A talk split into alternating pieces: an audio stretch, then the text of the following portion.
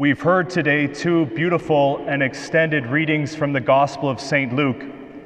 We heard first one Gospel at the back of the church before we processed in holding our palms. The second Gospel that we've just heard, of course, is the Passion according to St. Luke. Whenever I hear these readings or, or see the juxtaposition between these two readings, I'm kind of reminded of something that you hear about with fans of sports teams. So, close by our cathedral here is Rogers Arena, where the Vancouver Canucks play. And oftentimes, with sports fans, you hear kind of a debate or discussion between die-hard fans and between those fans who some people call fair weather fans or bandwagon jumpers. And basically, if I understand it correctly, fair weather fans or bandwagon jumpers are those who just kind of support the team when they're doing well kind of when they're winning, they get on board and they cheer for them. And they're oftentimes criticized by die-hard fans, who are those who are kind of with the team through thick and through thin. In these two gospels we've heard today, the gospel at the back of the church and the gospel of the beginning at the what we just heard now during the passion, when we compare the two, we see that many people who are around Jesus are what we could call fair weather fans or bandwagon jumpers.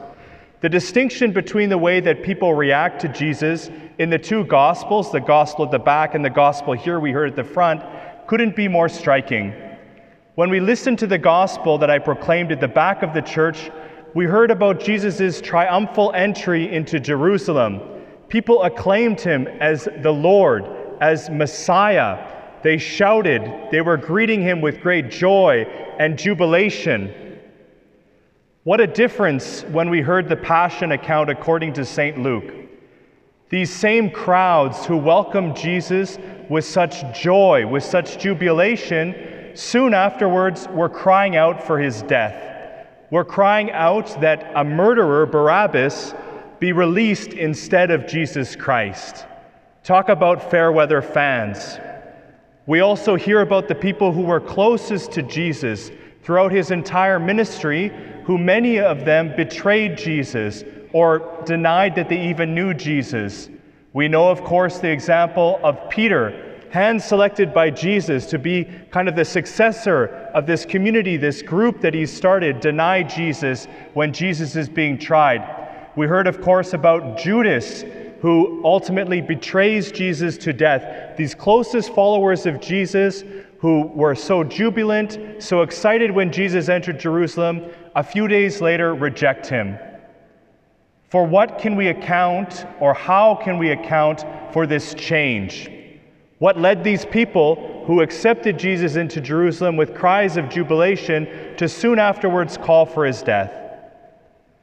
One reason it would seem is that Jesus wasn't the kind of Messiah that they were expecting or perhaps hoping for. Many Jewish people at the time of Jesus were expecting a military Messiah, a Messiah who would come and cast off the oppressive yoke of the Roman Empire, someone who would lead the people into battle as the Maccabees had done some 160 years before this in casting off the yoke of the evil Greek rulers. They were expecting Jesus perhaps to be this military Messiah.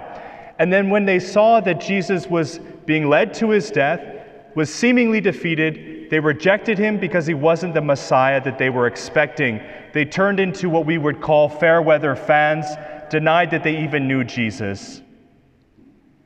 If I'm being honest with myself, I need to recognize that in my life too, I can be a bit of a fair weather fan of Jesus.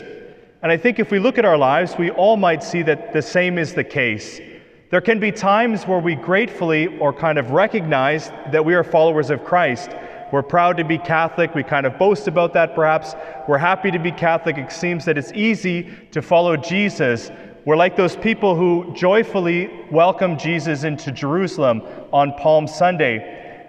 But when I look at my life, I recognize there's times as well when I'm a bit of a bandwagon jumper. There's times when being a Christian is difficult, or perhaps I don't want to follow the way that Jesus has laid out for me. There's times when life gets busy or difficult, when I don't want to pray. There's times when, okay, I read commandments like we need to love our neighbor, forgive our enemies.